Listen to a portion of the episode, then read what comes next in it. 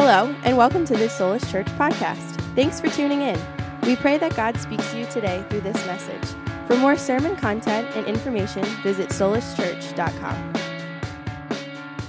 Palm Sunday, that's what we're looking at here in John 11. Palm Sunday is one of the most significant events in the church calendar year, uh, something that's been celebrated by Christians uh, for centuries. And it's also a significant event in the life of Jesus. Uh, it's one of the only events, uh, one of the, I should say, one of the few events that every single gospel writer includes in their account. Both Matthew, Mark, Luke, and John all include a narrative about Palm Sunday, which is, if you didn't know, is the, the day in which Jesus, for the first time, publicly presents himself as Messiah to the nation of Israel. He comes, as we'll see here in John 12, riding lowly on a donkey. And this is significant because Jesus, prior to this, has been a bit more discreet with his ministry. Uh, oftentimes in John's gospel, we'll see cases where Jesus will heal someone, but he won't want it to blow up. He's not trying to, you know, he's not trying to be trending in Israel. He, he wanted to, to really stick to his father's will, and he's constantly using this phrase that the hour has not yet come. My hour has not yet come. The hour has come uh, here in John 11 and 12. Um, and Jesus, for the first time, he is publicly presenting himself in Israel on Palm Sunday during the time, this is so important, during the time of Passover. One of the major feasts that uh, every Jew would observe and come to, to Jerusalem to worship. They'd bring their sacrifices. Uh, there's some evidence and, and historians that have noted that there are an estimated there were an estimated 200 and, at least 250,000 sacrifices that were made in Jerusalem at this time and each sacrifice represented a family. And so we're looking at at least 2.5 or so million people in Jerusalem at the time on Palm Sunday as Jesus is coming in, presenting himself, uh, again, riding lowly on a donkey, which is also interesting. Um, Jesus is doing this uh, not just because it's like, yeah, I'll go with a donkey. You know, I thought of some other means of transportation. You know, Uber was really hard to get, so I'm going to go with a donkey. No, the reason why Jesus rode a donkey is, is historically, this was a symbol of peace. During this royal procession, as Jesus is going to ride into Jerusalem, uh, it's called Palm Sunday, we'll see, because as he comes in, we'll, we'll see the, the, the people uh, coming out to meet him and laying down palm branches. That's, that, uh, palm branches were a sign of Jewish nationalism. And Jesus riding on a donkey into, in this procession was a symbol of peace, okay? It if, if a king was riding into your town on a donkey, it meant he wasn't there to throw down, he was there to shake hands and uh, be united. Uh, it's interesting because the opposite is that of a horse. If there's ever a royal figure riding in on a horse, you know that he's coming to make war. And it's actually the image you get of Jesus in Revelation 19. It's really interesting. In Revelation 19, in the end, at the second coming, Jesus is not going to be riding on a donkey with terms of peace. Uh, those terms of peace are available to all of us right now, but there is coming a time where God will judge the living and the dead, and Jesus will return not on a donkey, but on a horse, not to make peace, but to make war. It's pretty significant. Um, but here we're looking at this entry of peace uh, that he has here on Palm Sunday. And uh, it's, this is a, a, an event. The day is called Palm Sunday, but the triumphal entry uh, is what this is commonly referred to.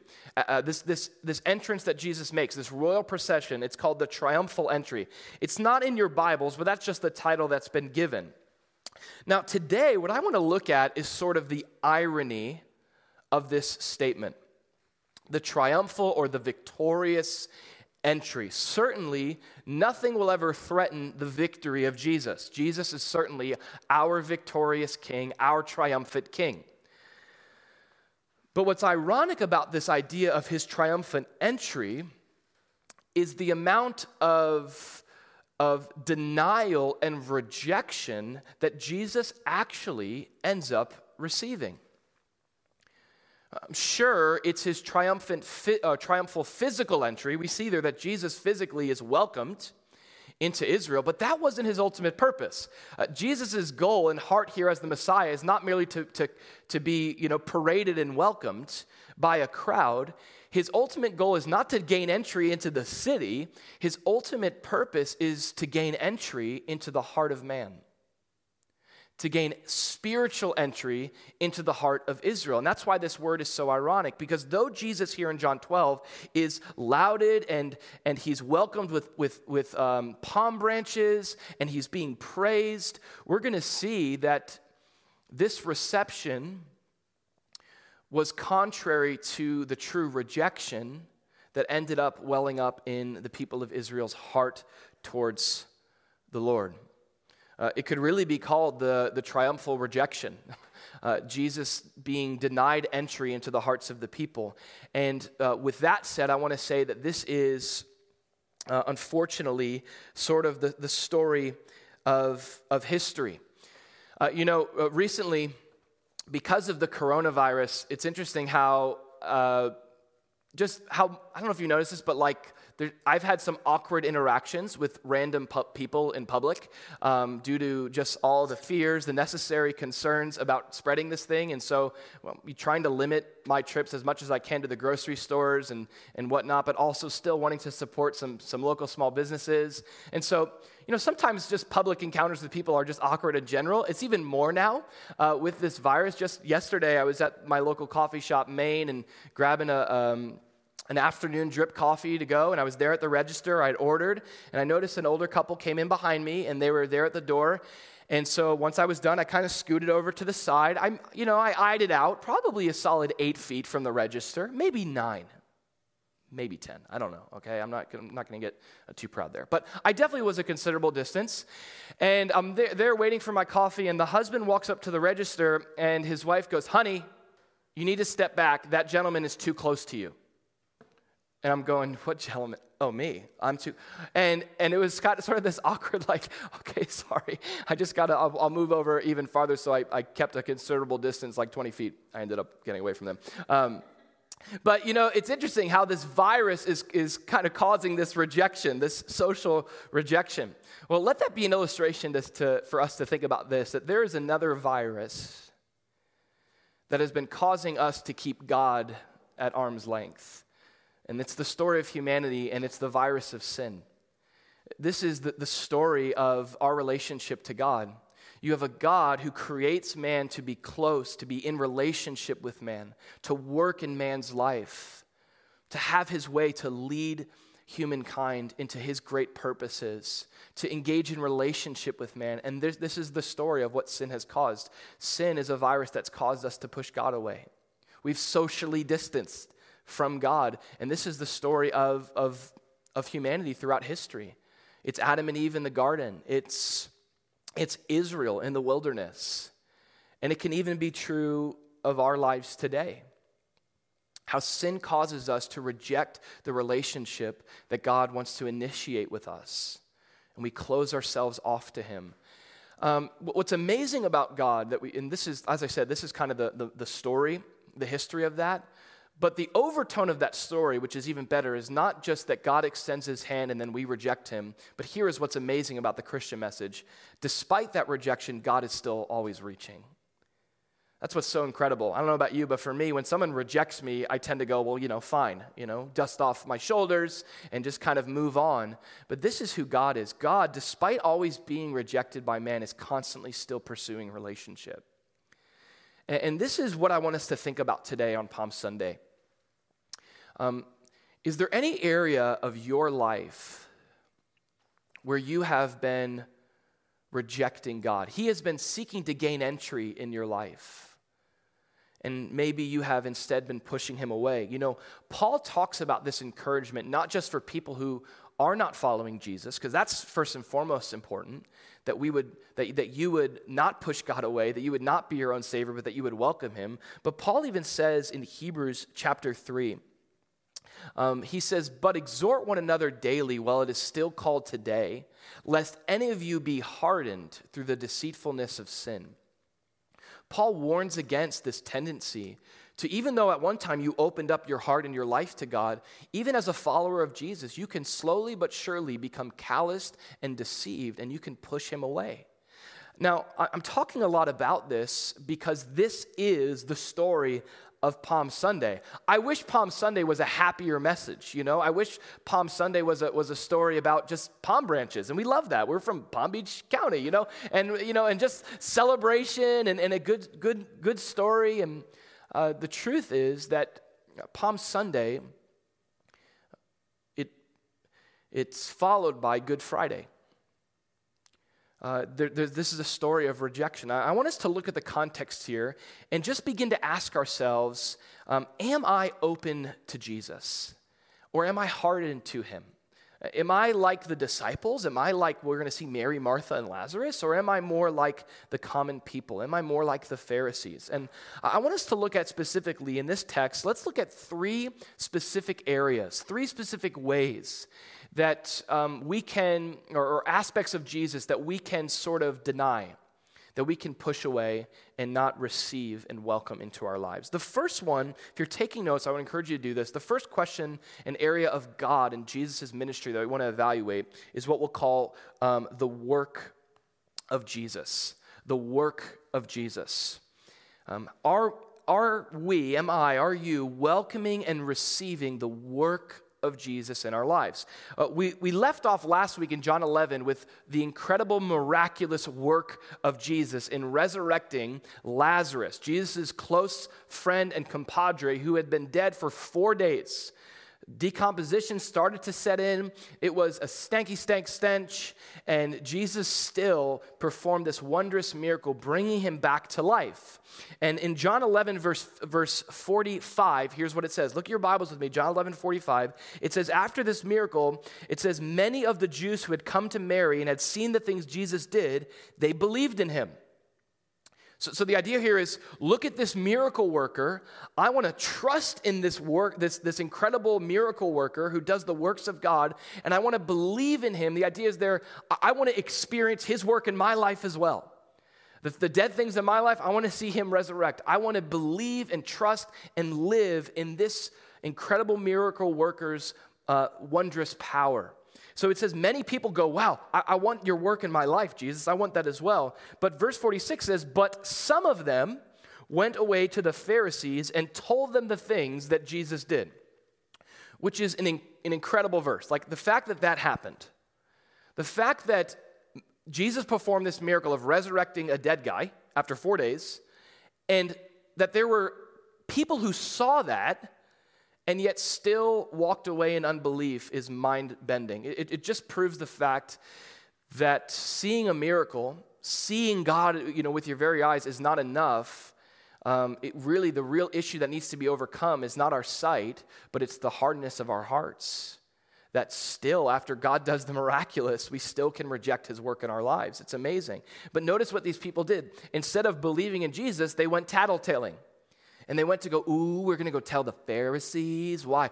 Jesus, you know what he's doing? What? He's bringing dead people back to life. It's like you're going to tell on Jesus for that. You're going to snitch on him, okay? So, you know, you got to watch out. Snitches get stitches. And these guys didn't know that, all right? So, verse 47, here's what they do.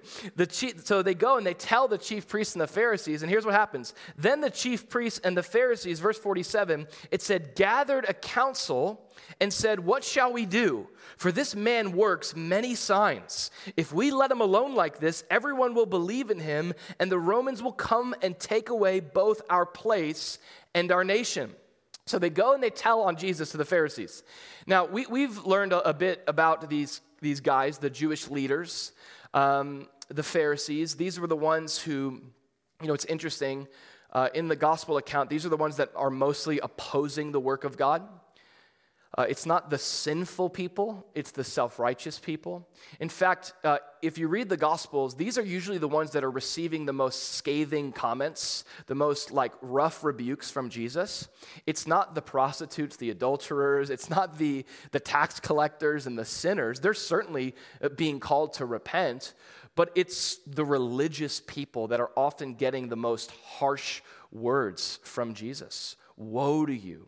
Uh, that, that's the idea that, that we see Jesus communicating to these leaders. Now, here we have these two groups of leaders that um, are actually some of the most um, passionate enemies. You have the chief priests and the Pharisees. These are the Sadducees and the Pharisees. The Pharisees are kind of like your classic hyper legalistic, conservative, religious believers. The Sadducees, on the other hand, are more of a secular, uh, liberal, political religious uh, group. So they're religious, but they don't believe in most of the Torah. They don't believe it's the inerrant word of God. They don't believe in the resurrection of the dead. They're very much secularist in that. And they're very politically driven. Uh, it's really all about their relationship to Rome and their positions and their power. And so, just like today, okay, conservatives, liberals, they don't always make the most peaceful Thanksgiving dinners. And in this culture, you have a great divide, these enemies between the Sadducees and the Pharisees. But here's a question I'd ask you what is the one thing that throughout history has made enemies allies? There's one thing throughout history that has made even the worst enemies allies, and it's this it's a mutual enemy. A mutual enemy will make two enemies allies. Um, you know, it's like when um, Dolphins fans and uh, Bills fans root against the Patriots. You know, it's, it's like that kind of a thing. It's like we celebrate the loss together.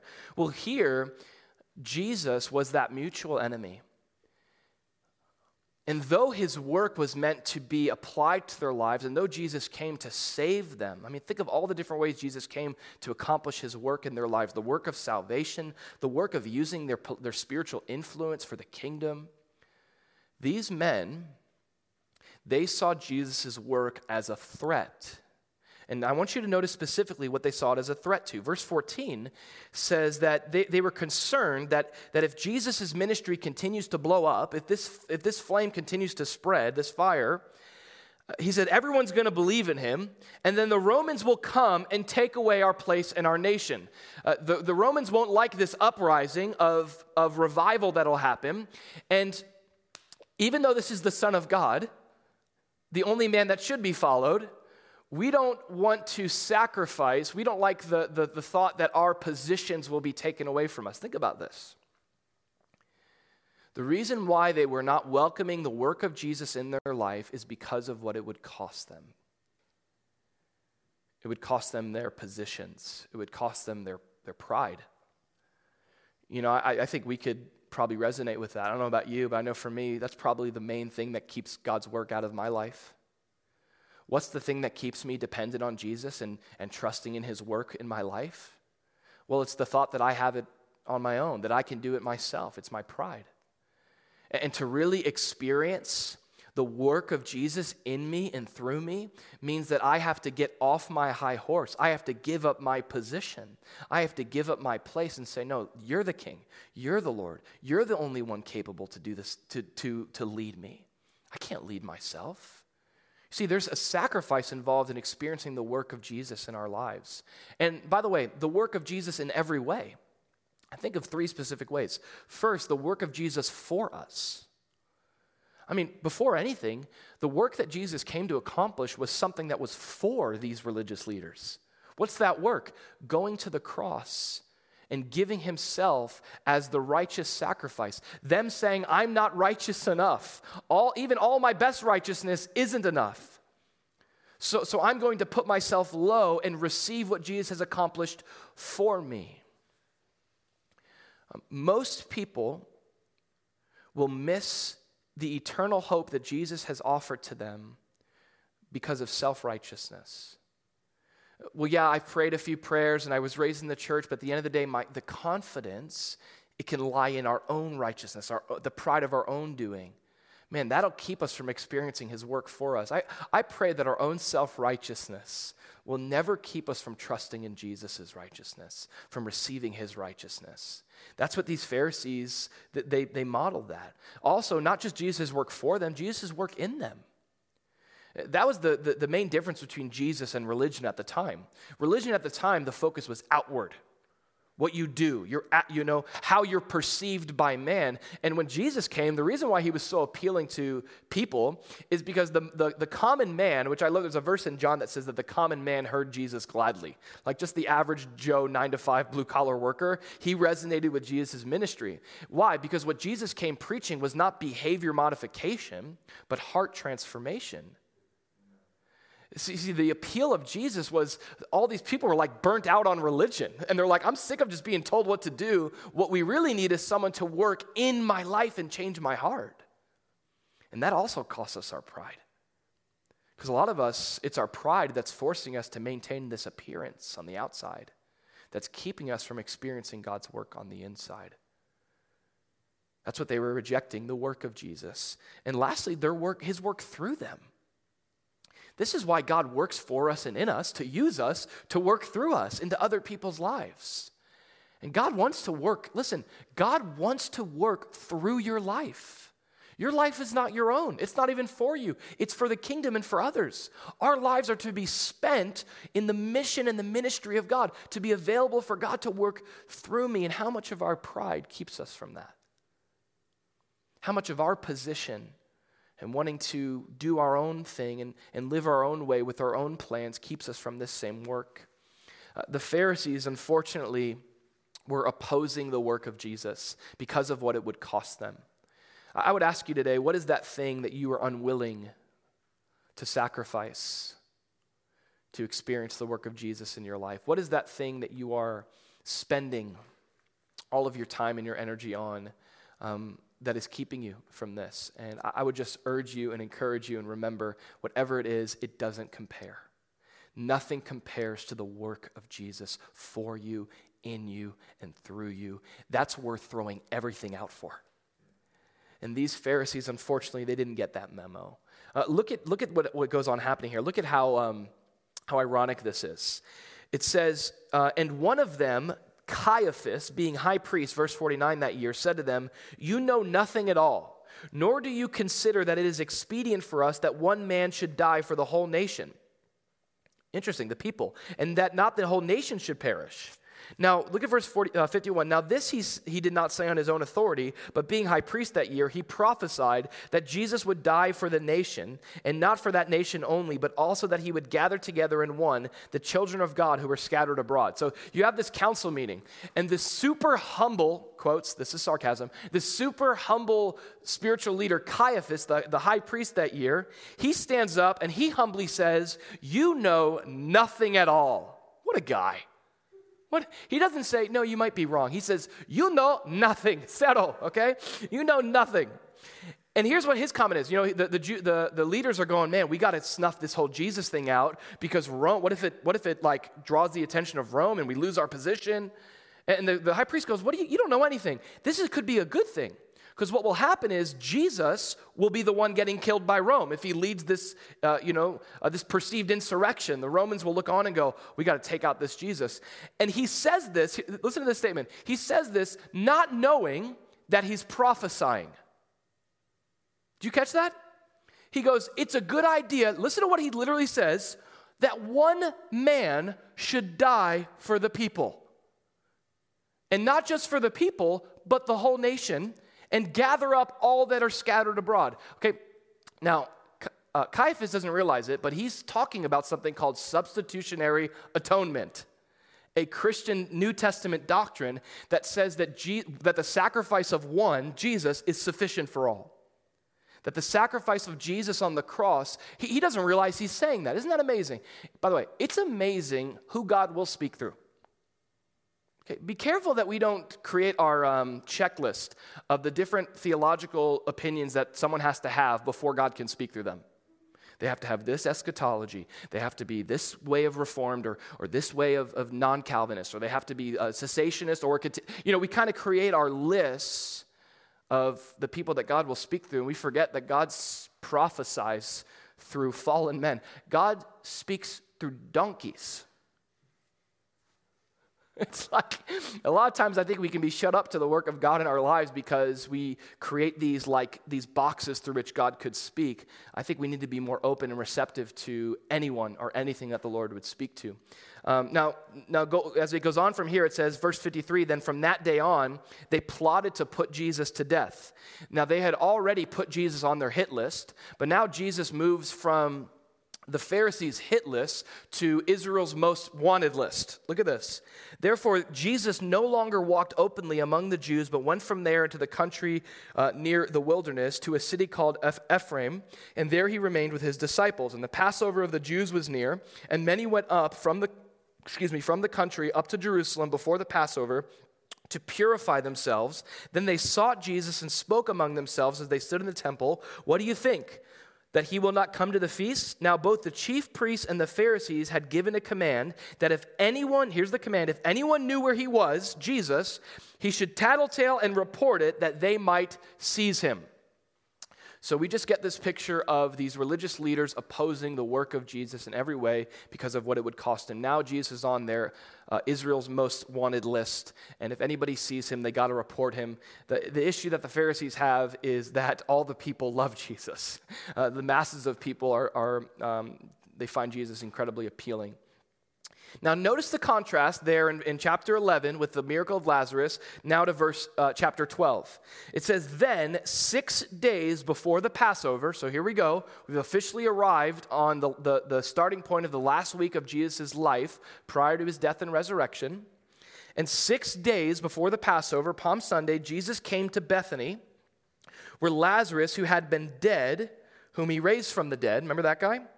There he, uh, he was with him. There he made, they made him a supper, and Martha served. Of course she did, okay?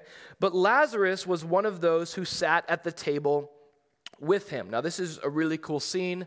What a contrast between the Pharisees rejecting Jesus' work, and now we have these siblings Martha, um, the, the man who was formerly dead, Lazarus, the artist formerly known as dead, you know, um, Lazarus, and they're with Jesus. Luke's gospel tells us that they're at Simon the leper's house. And there's Martha, just serving the Lord.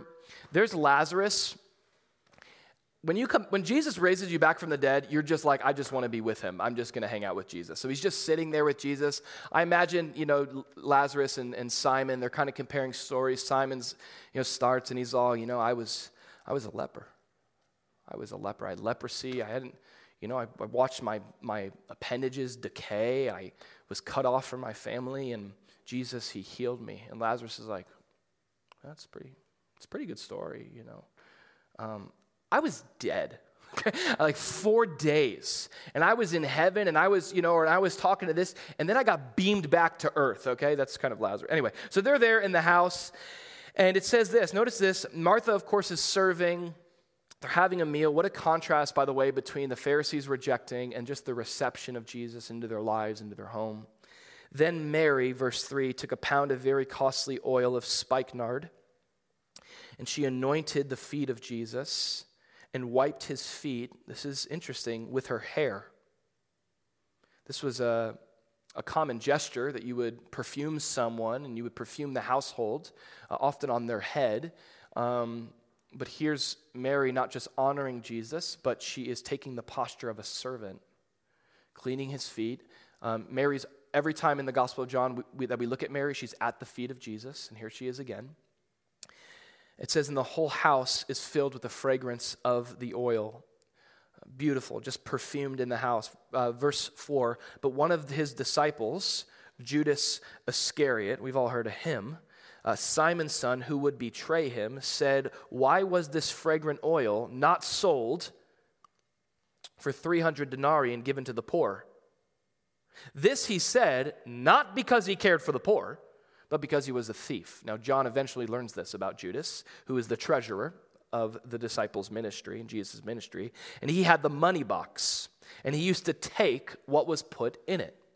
So he was the, the treasurer over the ministry box, and he, we, we discover this. You know, a lot of times I think people look at Judas and they're like, oh, poor Judas. He was chosen to be the son of perdition, you know, to be the, the one that would reject Jesus. And um, no, uh, God's sovereignty, man's responsibility at work here. Judas himself hardened his heart towards the Lord uh, because he was greedy and he was a thief. And Jesus said, Let her alone to Judas, for she has kept this for this day of my burial. For the poor you'll have with you always, but me you won't have with you always. Uh, so, the first thing we talked about is how we can reject the work of Jesus. And here, the second thing that we see being rejected uh, is the worth of Jesus. The worth of Jesus. Um, you see to Mary that Jesus is worth everything. There is nothing that compares with his worth. You know what word we get from the word worth? Worthiness. The value of the Lord being worth and worthy of every drop of my energy, every cent in my pocket, every effort of my life. He's worth it all. He's even worth costly oil. Um, it tells us there, uh, what, what is it, 400 denarii. Very costly oil. Um, 300 denarii, excuse me. Uh, this is, listen closely, this is a year's worth of wages. This is a year's salary that Mary is taking and putting and bringing to the feet of Jesus. And, and so, what, what a contrast. Mary's going, Jesus, you are worth it all. I'm not hardened to your worth. I see you as the most valuable, the most precious. You are not the means. Jesus, you're not the means to something great but you are the greatest thing. You're the most valuable thing. There's nothing worthy in my life like you. No one more worthy but you. And there's, on the other hand, Judas. And what was worth it all to Mary, listen, is wasteful to Judas. Um, imagine the blindness of Judas to see uh, the unworthiness, he, he, how he saw the unworthiness of Jesus. It's interesting. Um, and let me say this this is what sin does. We talked earlier about the deceitfulness of sin to harden our hearts, but there's another thing that sin subtly does, and it blinds our eyes. It blinds us to the fact that Jesus is worth everything. And even today in the American church, you have versions of this with celebrity uh, pastors who are using their platforms, uh, using Jesus. The prosperity gospel uses Jesus to get something else. And what that is, is, is people are blind to the worth of Jesus. And they think they, because of greed and sin, they think the ultimate worth is, is financial. And listen, before we point the finger, we got to look at ourselves and go, man, how do I do this? Like, what in my life am I holding back because of sin? Like, where in my life haven't I got a vision of the worthiness of Jesus? And so, uh, in, instead of being like Mary, laying it all down in sacrifice and worship, I'm holding on to it. You know, we have a, a, great picture here of three things that were being spent in sacrifice for Jesus. You have Mary, uh, or Martha, who's serving. Jesus was worthy of her efforts and her energy to serve him. You have Lazarus, who's spending time with him. Jesus was so worthy that he was worthy of Lazarus' time. He's worthy of my time. Uh, time with Jesus is never wasted, right? He's worthy of it. It's worthwhile. Uh, serving Jesus is never wasted if it's unto the Lord. And then you have, have Mary. It's her currency. It's literally her, her financial um, security that she's dumping at his feet.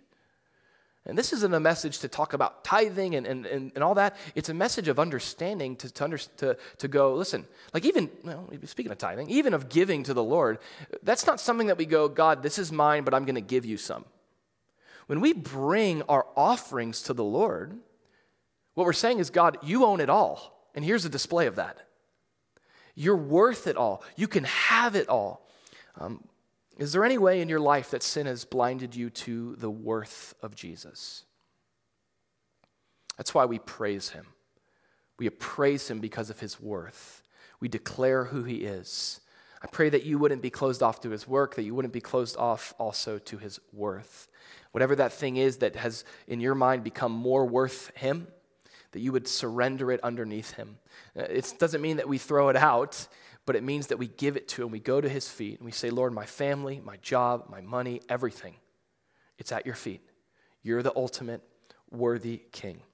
Uh, and then lastly, write this last one down. We'll call it the word of Jesus. The three things that Jesus was rejected over. He was rejected over his, uh, his work was rejected, his worth was rejected, and now we see his word being rejected. Um, as the story goes on, it says, Now a great many of the Jews knew that Jesus was there, and they came, verse uh, 9, not for his sake only, but that they might also see Lazarus, whom he raised from the dead. It's like the circus is in town, you know? The man who once was dead, but now alive. Come, step right up. Come see Lazarus, okay? Um, anyway, it says, Now, we're talking about how, how sin can harden us to Jesus, how it can blind us to the worth of Jesus. Now, I want you to see how sin can make us stupid. Okay, that's not a point, but it's a subpoint. Sin will make me do stupid things. Okay, look at this. But the chief priest plotted to put Lazarus to death. It's like, it's like saying, I'm going to shoot Superman. All right? I mean, think about this. Charles Spurgeon says, Oh, the foolishness of those who th- uh, thinking that they could put someone to death that Jesus could resurrect another a thousand times. I mean, this is Lazarus who just came back from the dead, and they are so mad that he was brought back from the dead by Jesus, they're like, we're going to kill him.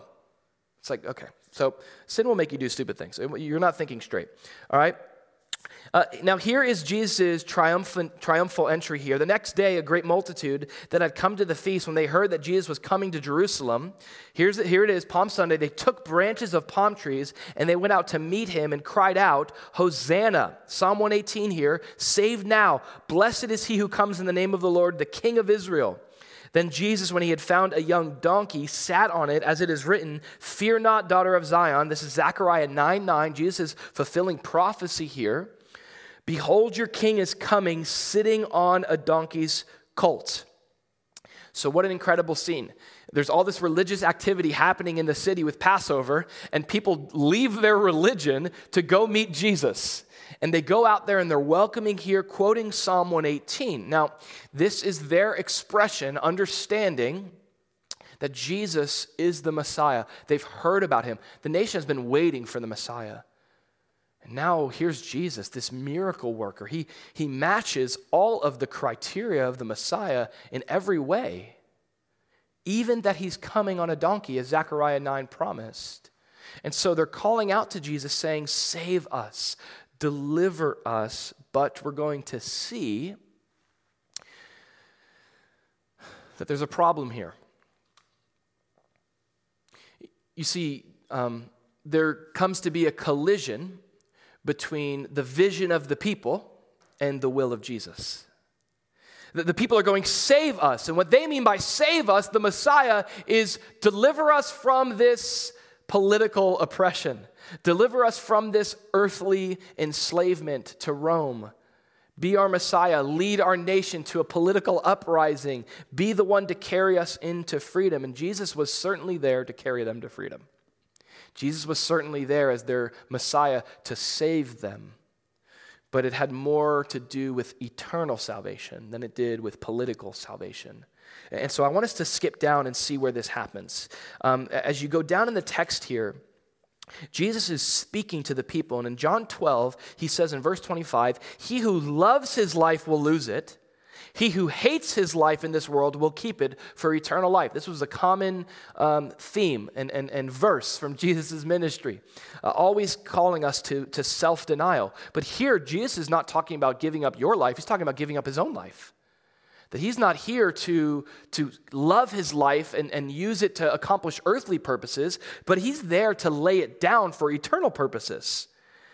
He goes on to say this He says, in verse 20, 27, he says, Now my soul is troubled. And what shall I say? Father, save me from this hour. Now, Jesus begins to realize that the moment is near. He's been presented in Israel, and he knows that he is there to be Isaiah's suffering servant. He knows Isaiah 53.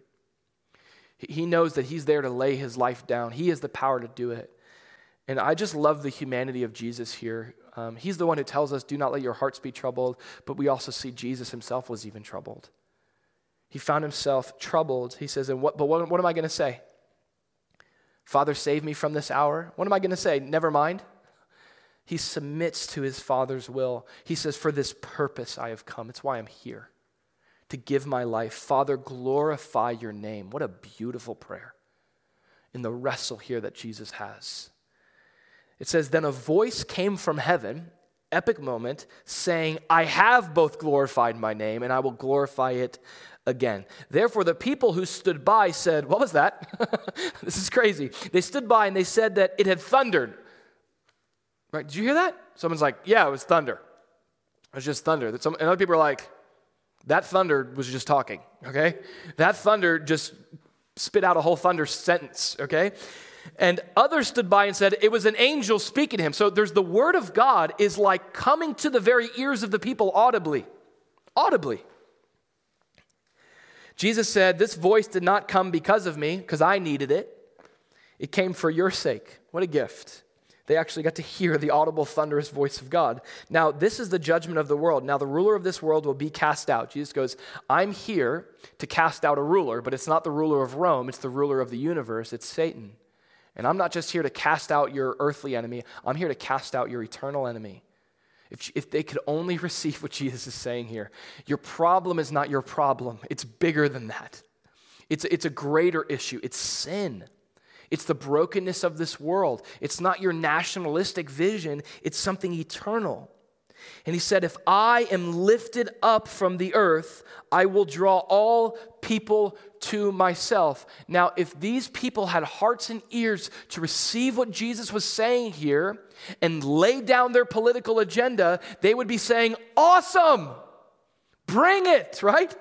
They would start singing again. Okay, Hosanna, save us then in that way. Cast out the ruler of this world. Lift yourself up. He's talking about his death on the cross and draw all people to salvation through you. It says that he said this, verse 33 this he said, signifying by what death he would die, but instead the people answered him, We have heard from the law. We hear what you're saying, Jesus. Okay, we hear that. But, right, you ever been there? I hear you, but, it's like, well, you don't hear me then, okay? But we've also heard that the Christ remains forever. How can you say the Son of Man must be lifted up? How, how are you going to accomplish our purposes if you're accomplishing your own? This is not going to work out. How are you going to do that if you're going to be lifted up? And Jesus said to them, A little while longer, the light is with you. Walk while you have the light, lest darkness overtake you. He who walks in darkness does not know where he is going. While you have the light, believe in the light that you may become sons of light. These things Jesus spoke. He spoke these things to them, his word, and then departed and was hidden from them. Now, a moment ago, we were watching these same people praising Jesus, welcoming Jesus, thousands upon thousands of people honoring Jesus, saying, Hosanna, you're the Messiah coming on a. I mean, everything here would point to him. I, I mean, how about this? They even have heard an audible voice from God. There's, there's, you would think there's no reason why these people right now would not just be opening their hearts and their ears to the Word of God. But verse 37 says, Although he had done so many signs before them, signs and wonders are never enough. By the way, an audible voice that you want from God is not going to be enough. The issue isn't whether um, you know you'll be fine as long as you can hear God speak to you. No, the issue is not hearing from Him. The, the issue is receiving from Him and being willing to put yourself under His word. And, and that's where we, we see uh, true freedom happen. But notice what happens. They did not believe in Him. After all that, isn't that incredible? They did not believe that the word of Isaiah the prophet might be fulfilled, which he spoke. Lord, who has believed our report, to whom has the arm of the Lord been revealed? Therefore, they could not believe because Isaiah said, He has blinded their eyes and hardened their hearts, lest they should see with their eyes, lest they should understand with their hearts and turn, so that I should heal them. These things Isaiah said when he saw his glory, whose? Jesus's, and spoke of him. That's an incredible verse. When Isaiah saw the glory of the Lord in Isaiah 6, he saw Jesus' glory. That's what it tells us there. Uh, Isaiah is, is prophesying. Uh, and, and, here we have again um, the responsibility, the actions of man being mysteriously interwoven with the sovereignty of God. And what we have here is people who, though they've heard the audible voice of God, though they've seen the very signs and wonders of God, at the end of the day, they were unable to receive the word of God because of pride, because of an inability to lay down their agenda to receive God's words. They missed God's word because of their own agenda, and they hardened their hearts. Um, what has God been telling you? What has He been speaking to you? Or maybe, what is the thing about God that you're having a hard time receiving? Could it be that it just contradicts your own agenda? Could it be that it's coming against what you want him to do and what you want him to say? can I just say to you, there's nothing better than submitting to the words of God, letting, letting his will override whatever your will might be. Jesus models that for us. Um, as I invite the band to come up and close, I want us to reflect upon this final thought. It says in verse 42 Nevertheless, even among the rulers, notice this, many believed in him. But because of the Pharisees, they would not confess him, lest they should be put out of the synagogue, because they loved, listen, they loved the praise of men more than the praise of God. At the end of the day, it wasn't that Jesus didn't work signs and wonders. It's not that he didn't speak God's word to them. It's not that there wasn't every reason to believe. It's just that they would rather have the praise of man than the praise of God. They cared more about something else than God. And um, that's what caused them at the end of the day to reject the Lord. Because they cared about other things. They cared about the praise of man rather than the praise of God. I would just ask you today, on this Palm Sunday, have you welcomed the triumphant King Jesus as Messiah into your life? Have you welcomed his work? Is there anything in your life keeping you from his work in your life? Your pride that's keeping you from experiencing that? Have you, have you been able to see his worth? Or maybe has there been sin that has blinded you to his worth and you've now seen him as a means to something else? Have you been able to receive his word? Even if it contradicts your agenda and your plan. Sometimes the problem is we care about other things rather than God, like these same people. But here's what's amazing God has cared about us and He's loved us even when we haven't loved Him. Jesus will still go and lay down His life for these very people. You know, Jesus gains many followers after His resurrection. It's likely that it was a lot of people here in this crowd that were rejecting Him. But despite their rejection, Jesus will still, God will still extend his hand of love through going to a cross for them. And then eventually welcoming them back into his family saying, Come in, come know me, come receive from me. Uh, I want to say that that's God's invitation to you today as well. I, I don't know if you've been social distancing from God, keeping His worth and His work and His word away from you, but can I say, God has not been socially distant from you. He's present, He's with you, He loves you, and despite how many times you have rejected Him, He still pursues you. So let's surrender to Him today. That's what our neighbors need from us. That's what this world needs from the church right now to be fully surrendered to Jesus, to, to fully welcome Him and give Him entry into our hearts and lives. Thanks again for tuning in. We pray that you were blessed by today's message. If you'd like to visit us in person, we gather at Don Estridge High Tech Middle School in Boca Raton, Florida, every Sunday morning at 10 a.m. For more sermon content and information, you can check out solaschurch.com.